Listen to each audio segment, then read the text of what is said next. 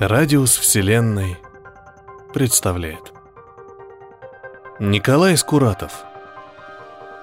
Ярче солнца. Скучаю. И я тебя. Да. Да, подожди, пакет перехвачу. Сколько еще? Ох, много. Ну, сам понимаешь. 2 дня целых. Тяжелый пакет с покупками оттягивает руку, мобильник в другой. Она едва не пропускает свой этаж, привыкла к прошлой квартире. Теперь надо на 5-й, раньше был 6-й. Ладно. Мобильник чуть не вылетает из влажных пальцев, ладонь вся взмокла. Посмотрев на экран, она бросает трубку в пакет на связку бананов желтых, усеянных коричневыми черточками. Съемные квартиры, следы чужих жизней, приюты на пути к чему-то, чему нет названия. Начинает надоедать. Хочется свой угол. Когда? Она шагает, глядя на бетонные ступеньки под ногами. Вот и площадка. Муж вернется только через 2 дня. Это плохо. А что хорошо? Новая квартирка. Небольшая, но уютная на удивление. Светлая. «Вы теперь там живете?» Вопрос задает высокий старик с аккуратными волосами, зачесанными на бок. «Что?» Она поднимает голову, удивленно моргая. Откуда он тут взялся? Как смог приблизиться бесшумно? Сердце бешено стучит. «Вы новые жильцы?» Он указывает на железную дверь квартиры. «Да, мы...» Что тут сказать? Она не умеет знакомиться. Всегда тяжело привыкает к чужим людям и бегает точно маленькая девочка от соседей. Но вот первый из череды странных аборигенов. «Хозяин сказал вам, что случилось в его квартире год назад?» спрашивает старик. Нет, она не понимает. Все мысли только что были о муже, о его дурацкой командировке. Переключиться довольно сложно. 1 год назад с вашей лоджии упал ребенок. Мальчик 5 лет. Играл, а мать занималась чем-то в комнате. Он перегнулся через край и выпал, сообщает старик с аккуратными волосами. Внизу на асфальте еще долго сохранялось кровавое пятно. Да что вы говорите? «Значит, владелец вас не предупредил», — кивает старик. Он удовлетворен и шагает дальше вниз, мимо нее, по своим делам. «Я сам все видел. До свидания». Машинальное «до свид...» застряло в горле. Ноги несут ее к порогу, туда, где жила семья, в которой погиб малыш. Да, чужая позорная тайна. Человек, сдающий жилье, никогда не распространяется о таких вещах. Тут повесилась тетка одна, брошенная сожителем, чокнутая. В этой ванне перерезал себе вены наркоман. Здесь умерла старуха, и ее нашли у горячей батареи через 2 недели. И то, когда кошмарный запах учуяли соседи.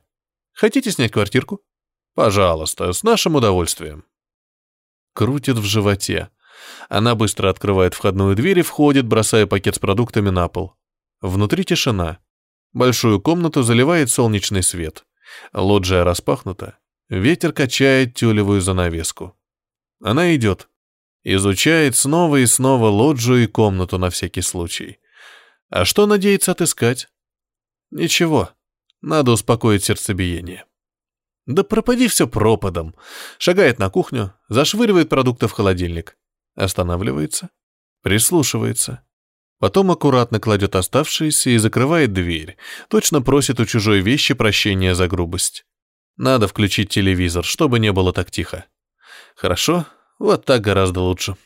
Сесть на диван, положить босые ноги на низкий столик и не думать о неприятном, особенно о мертвом ребенке. Она полагает, что сама умерла бы тут же, через секунду, если бы поняла, что произошло. Непременно умерла, без вариантов. Надо было выспросить, поинтересоваться. Да, представь себе. Голос ее звенит все выше, напоминая скрип тормозов. Не надо на меня перекладывать. Нет, перекладываешь. Ты назвал меня истеричкой? Правда? Да я... Она соскакивает с покрывала, на котором лежала, и бегает по спальне. Ударяется большим пальцем о сумку, которую сама же и поставила между шкафом и кроватью. Вскрикивает от резкой боли. Роняет мобильник. Сев на пол, сжимает ноющий палец. Губа закушена едва не до крови. В такие моменты вспоминаются даже те ругательства, которых никогда не знал. В мобильнике неразборчивый голос мужа. «Слышишь? Блин». Потом нет связи. Это уже 5-й звонок после встречи со стариком. Когда боль проходит, она звонит в 6-й раз и закатывает истерику. Волна подхватывает и несет, нельзя остановиться и даже затормозить, пока не достигнут финиш. «Мне здесь теперь жить? Съедем, найдем что-то другое. Ты слышал, что я тебе говорила?» Муж обрывает звонок. Она удивленно смотрит на мобильник, а потом делает еще 7 попыток достучаться до него. Где-то в своей командировке он спрятался от ее проблем. Мудак. Зачем было за такого замуж выходить? Швырнув телефон, она садится на край кровати. Дверь распахнута, и виден коридор. Вечер, сумерки, тишина.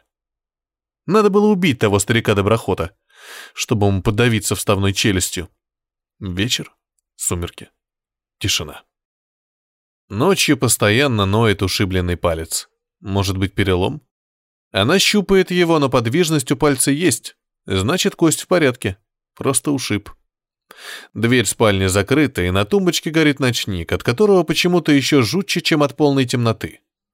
А еще подкрадывается и наваливается влажное жарище, отвратное, словно ванна, наполненная горячим воском. Лежа на мокрых простынях, она воображает себе эту ванну. Воск и пот. И сна ни в одном глазу до самого утра. Рассвет, конечно, ранний. Лучше встать, умыться, заняться делами. С благодарностью она вспоминает, что пришло время постирать, и бежит знакомиться со стиральной машиной. Квартира с мебелью и всем набором удобств. Спасибо хозяину. А почему не сказала о погибшем мальчике, гад? Давай играть, словно муж вот-вот вернется из командировки. Хорошо, давай так. Это ей нравится, ведь ритуал всегда придает осмысленности окружающему. И фартучек можно надеть, вот, и изобразить домохозяйку. И, пожалуй, косынку.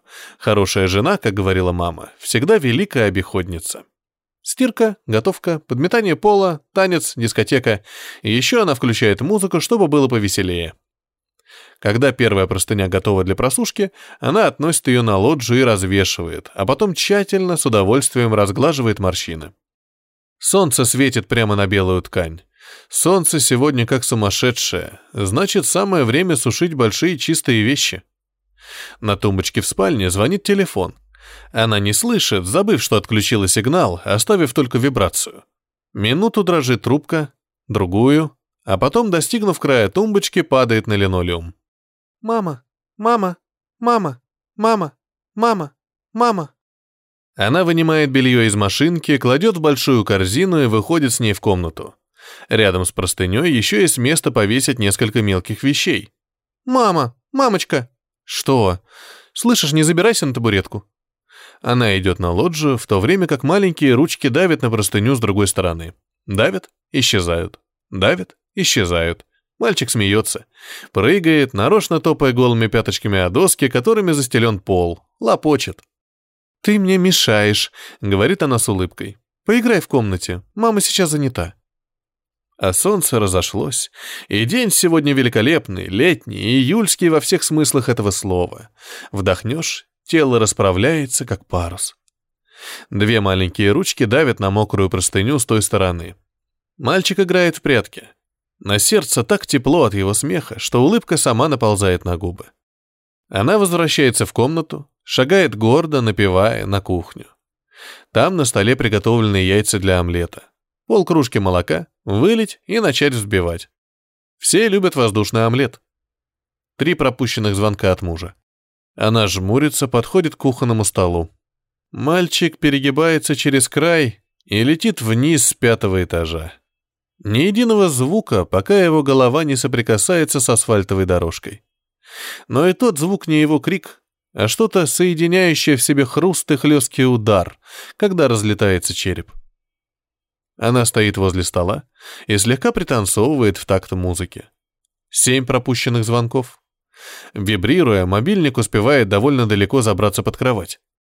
Она возвращается в большую комнату и идет на лоджию. А где сын?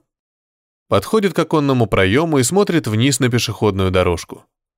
Яркая, Ярче солнца пятно расползается по асфальту с громадной скоростью, пожирая мир. Темно-багровое, пульсирующее, оно слепит. И у него неизмеримая, бесконечная глубина, где таятся секреты невиданные, недоступные тем, кто жив, жив своими мелочными заботами, кто живой в обрамлении ничего не значащего хлама. Она смотрит вниз. Она снимает сланцы, аккуратно ставит их рядом. Она встает на тумбочку. Она забирается на край. Она прыгает головой вниз, целя в ослепительное темно-багровое пятно. 15 пропущенных звонков. Старик-сосед с аккуратными волосами смотрит вниз, прислонив нос к оконному стеклу, и от его дыхания на гладкой прохладной поверхности образуется туманное пятно. Сланцы аккуратно стоят возле табуретки. Чайник на плите закипает и свистит, как далекий паровоз, подходящий к станции. А солнце разошлось. И день сегодня великолепный, летний, июльский во всех смыслах.